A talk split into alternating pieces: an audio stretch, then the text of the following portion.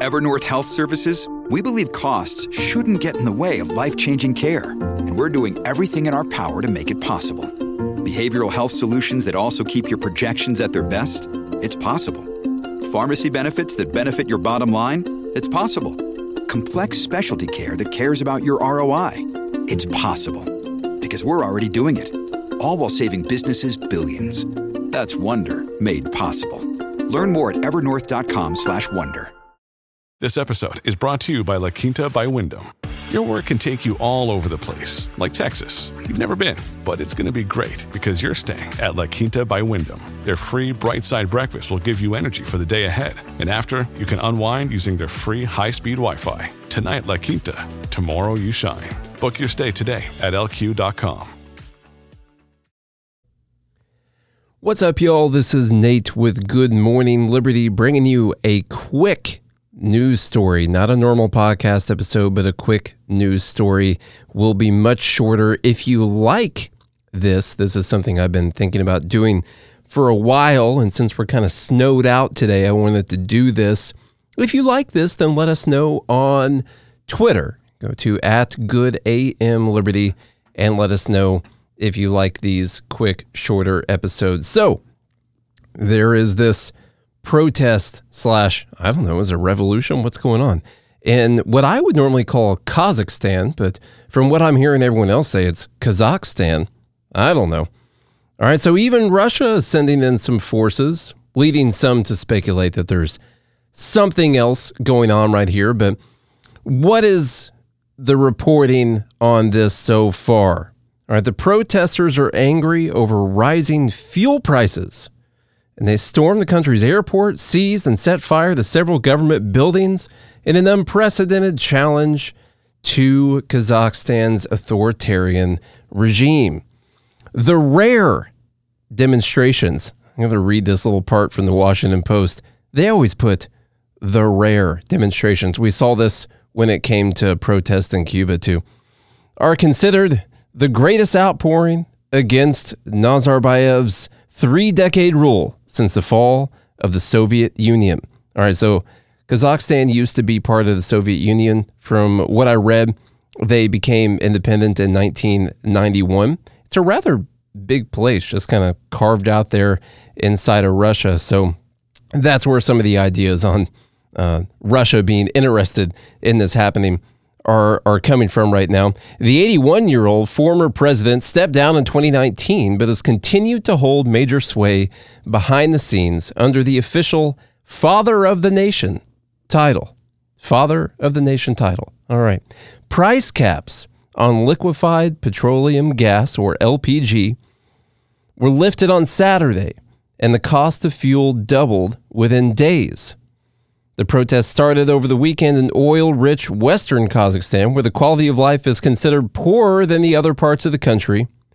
An estimated 70 to 90% of vehicles there are powered with LPG. Demonstrations spilled over into other parts of the country by Tuesday when an estimated 5,000 people gathered in Almaty.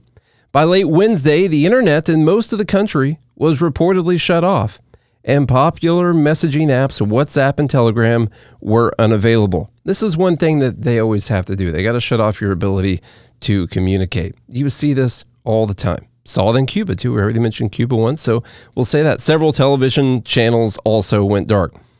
And in an attempt to quell the unrest, Tokayev, who's the president there, said the government would reintroduce the price caps. So they had price caps. They were subsidizing the prices of the LPG they took those away starting with the new year. The prices went up to the market prices, which we'll discuss that here in just a minute. And people got mad, apparently, because things went back up to what the market prices would have been. Uh, the president, in a tweet, blamed the protests on destructive individuals who want to undermine the stability and unity of our society and said the government would meet Wednesday to discuss the socioeconomic demands of protesters. His office said early Wednesday that he accepted the government's resignation. All right, how do you get the whole government to resign? That's pretty awesome. I don't know how you do that. But that's unlikely to appease many since Nazarbayev, I'm just going to say it like that. I don't know. Nazarbayev, the regime still remains in in power. So they don't have a democratically elected leadership there. All right. So that that's what they're saying a lot of people are really upset about. Now I got some interesting stuff on the prices here from uh, Reuters and some some other news outlets here. Just so you know, the average price of LPG around the world is about 78 cents per liter. Or we'll just say it like that. It's about 78 US cents per liter.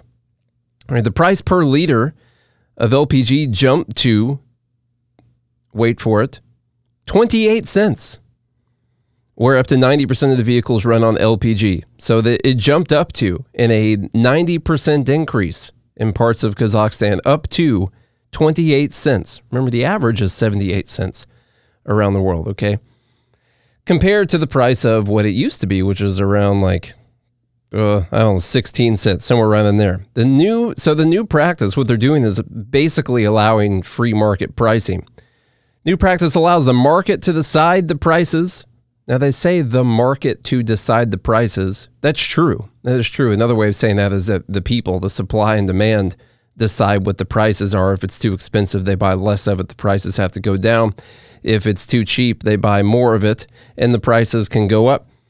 In contrast with the earlier method of subsidizing prices for domestic fuel consumers, which led the price to increase where the demand was high. So they were subsidizing it, and then the overall price was going up. However, the state's regulation of the prices did not seem maintainable particularly for the producers since they remained below the cost of producing the fuel. That's right. They were price fixing, they had price controls. We just talked about price controls a little bit last week on the Dumb Bleep of the Week episode. They had price controls that were keeping the prices below the cost of producing the fuel.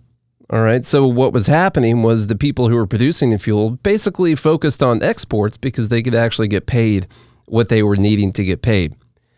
And they say in here what did not benefit the producer also did not benefit the consumer. Even though the prices were low, they led those who owned the fields to neglect the facilities and stop making necessary investments to avoid losses later, eventually leading to spiraling fuel shortages.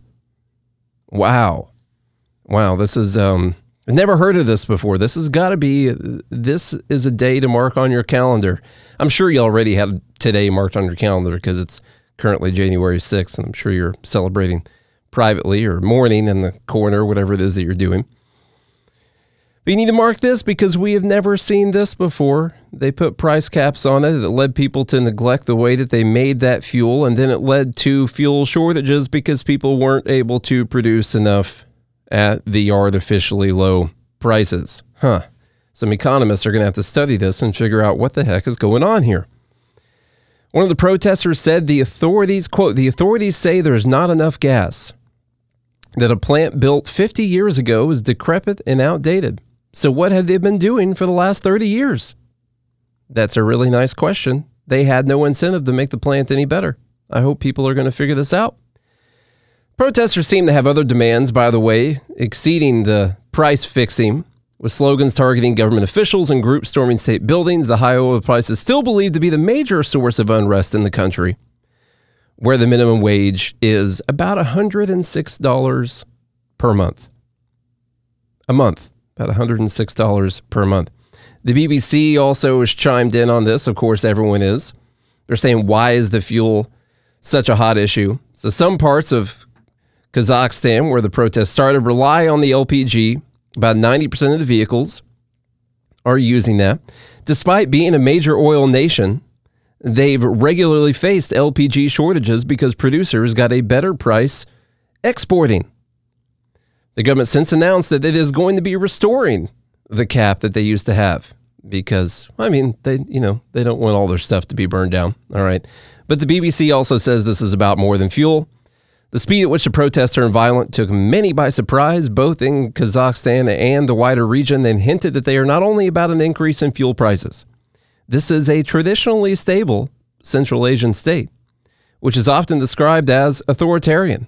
Until 2019, it was run by same dude, Nazarbayev, whose rule was marked by elements of a personality cult with his statues erected across the country and the capital renamed after him. Yet when he left, it was amid anti government protests, which he sought to limit by stepping down and putting a close ally in his place. Most elections are won by the ruling party with nearly 100% of the vote, and there is no effective political opposition. Analysts say that the government has clearly underestimated how angry the population is and that these protests are not surprising in a country with no electoral democracy. All right. So there's a few things happening here. One, people are upset because they don't actually get to vote for who their leaders are. On the other, it's kind of a weird situation where people are upset that they are going to have to pay market prices for something. I guess that's not that surprising. A lot of people all the time are upset that they have to pay market prices for things.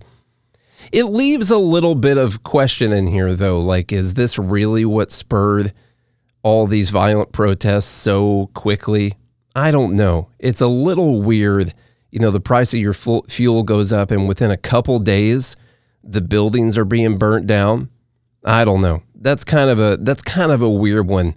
This we might end up having ourselves uh, an an anti-Muslim video situation if you if you know what I'm talking about.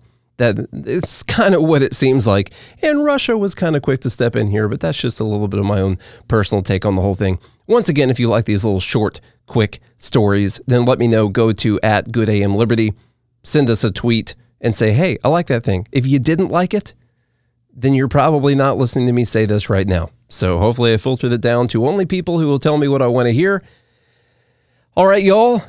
I will talk to you again pretty soon with another quick story.